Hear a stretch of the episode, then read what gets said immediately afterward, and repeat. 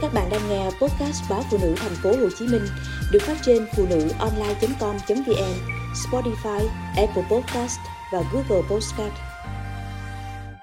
Họp gia đình chia dỗ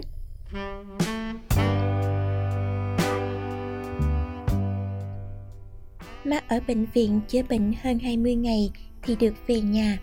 Nghỉ thêm vài bữa, Ma nói thằng hai triệu tập anh chị em mở cuộc họp hai đứa em gái ở xa, tuốt trên sài gòn và đà lạt, nghe điện thoại anh hai, vội vàng thu xếp về quê. Má gấp gáp mở cuộc họp gia đình vì lo mình đổ bệnh mà lại chẳng được may như lần trước. Bữa đó ma đang chụm lửa nấu ấm nước thì lên cơn mệt. Từ bếp vô thềm nhà, chưa tới 10 bước chân mà má đi không nổi, tim đau thắt, thở không được má ôm ngực, nằm sóng xoài ngoài sân. May mà anh ba đi thăm đồng về kịp, gọi taxi đưa má vô bệnh viện. Bác sĩ kêu anh ba nói nhỏ, chuẩn bị tinh thần, lo hậu sự cho bác. Anh ba ôm mặt khóc. Điều kỳ diệu đã xuất hiện, nhờ y bác sĩ nỗ lực hết mình và có lẽ nhờ ý chí kiên cường của má cùng sự cầu nguyện của cả nhà. Chỉ vài phút sau má hồi sinh. Theo dõi trong phòng cấp cứu thêm 2 ngày, má được chuyển ra khoa tim mạch rồi khoa nội tiết để điều trị thêm 20 ngày nữa. Bác sĩ nói má bị suy tim, phù phổi, biến chứng cuối cùng của chứng tiểu đường, má đã chung sống gần 20 năm. Bác sĩ còn dặn cả nhà vẫn phải chuẩn bị tinh thần vì những cơn thế này sẽ vẫn còn trở lại thường xuyên mà chủ trì cuộc họp đẩy cả nhà rủ khoai lang, khoai môn luộc. Trước, má cảm ơn các con đã bỏ công bỏ chuyện, thầy phiên túc trực chăm sóc má mấy chục ngày nằm viện. Sau, má ngập ngừng. Từ khi ba bay mất, má khổ quá, không lo được cho tụi con như con cái nhà người ta. Má lâu nay chỉ giành được có bảy chỉ vàng đang gửi ở chỗ thằng hai. Giờ thằng hai đưa lại cho má, để má chia cho đủ bảy đứa. Anh hai đi mở tủ, lấy vàng, là bảy chiếc nhẫn. Má đưa cho mỗi đứa một chiếc, bắt đeo vô ngón tay. Nhỏ út cầm chiếc nhẫn, chưa kịp đeo, tính mở miệng nói thì má phẩy tay, ngăn lại. Bày để má nói tiếp.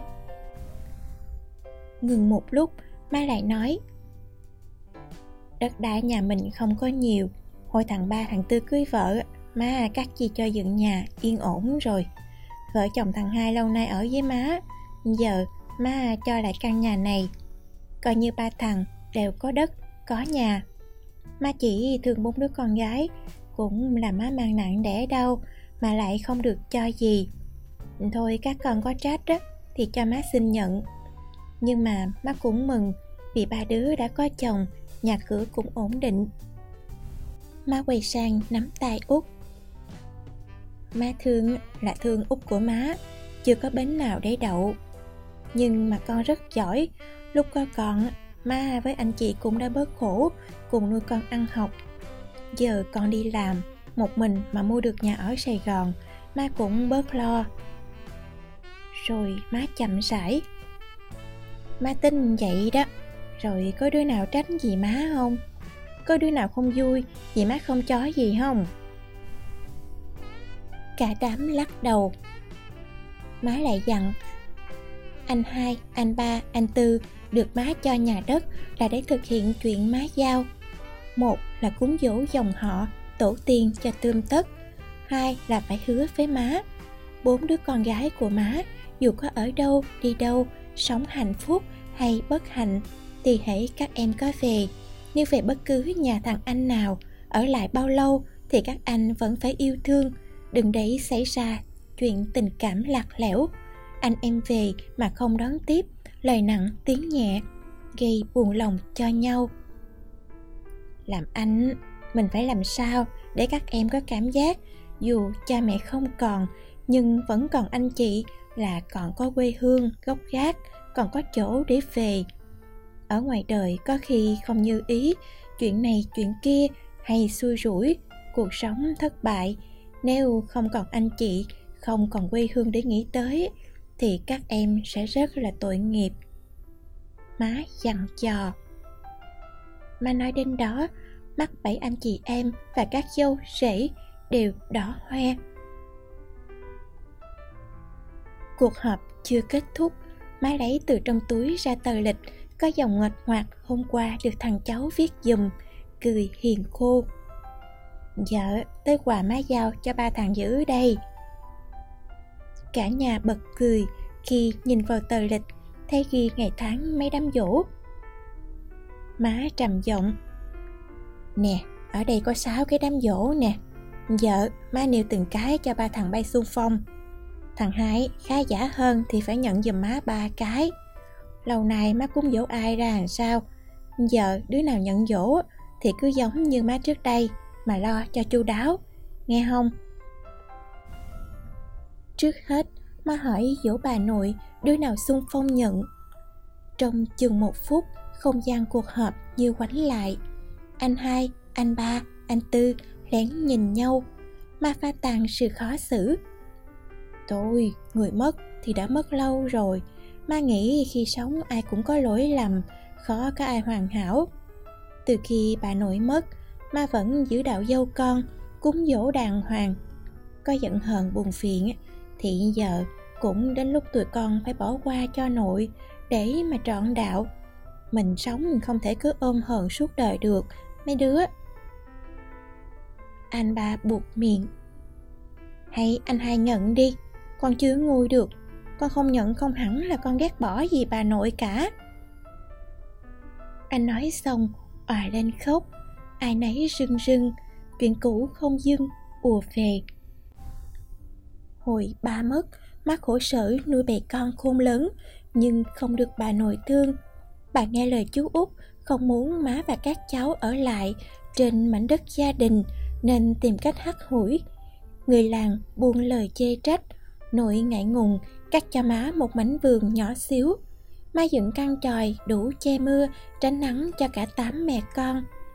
Má không ngại khó, khổ. Ai kêu gì cũng làm, chỉ để kiếm tiền đông gạo. Dư đồng nào, má dành đồng đó, rồi mua lại từng mét đất vườn của chú út và người hàng xóm kế bên.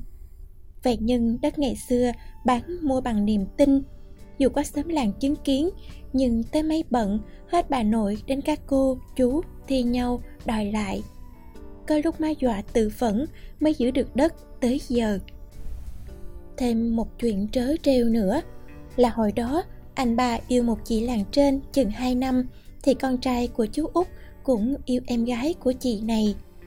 Má thì nói không sao, nhưng bà nội thì không chịu. Ai mà hai anh em cưới hai chị em bao giờ?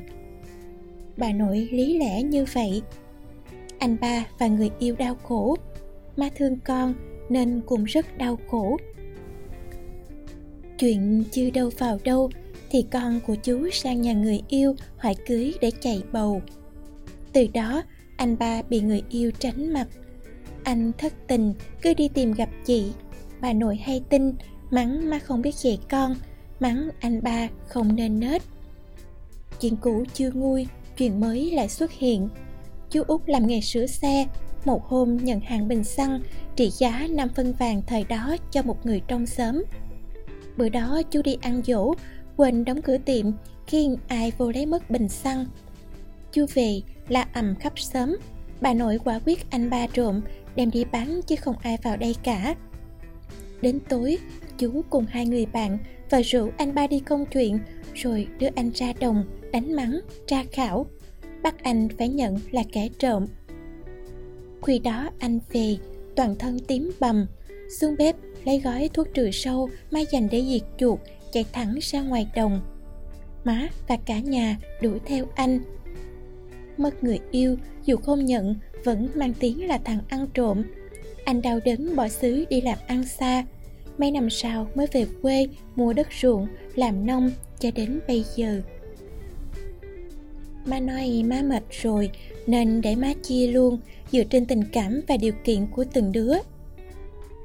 Chia rồi thì đứa nào ý kiến ý cò má sẽ điều chỉnh sao. thằng hai bay dỗ bà nội, ba và chị cả bay. Còn thằng tư thì dỗ ông nội và ông ngoại. Còn thằng ba dỗ bà ngoại với má má quyết. Nhỏ út sửng sốt. Ủa, má nói gì vậy? Má còn sống mà má nói vậy con không chịu đâu. Con nghe thấy con buồn lắm. Má cười, đưa tay xoa đầu út. Út à má 80 tuổi rồi.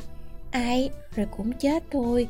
Giờ má không sao, chứ sau này lỡ cả đám nạnh hẹ dỗ má, rồi anh em lại bất hòa nữa út ôm má, sụt sùi, rồi lấy chiếc nhẫn một chỉ vàng má đưa lúc nãy, bỏ vào lòng bàn tay má. Giọng út ngàn ngạn con tặng lại cho má nè. Mà má dành dụm kham khổ cả đời rồi.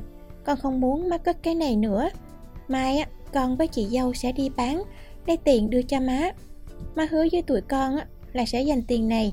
Thích ăn gì, nói mấy anh chị mua, nghe không? Các anh chị cũng lần lượt trả lại cho má mấy chiếc nhẫn vàng.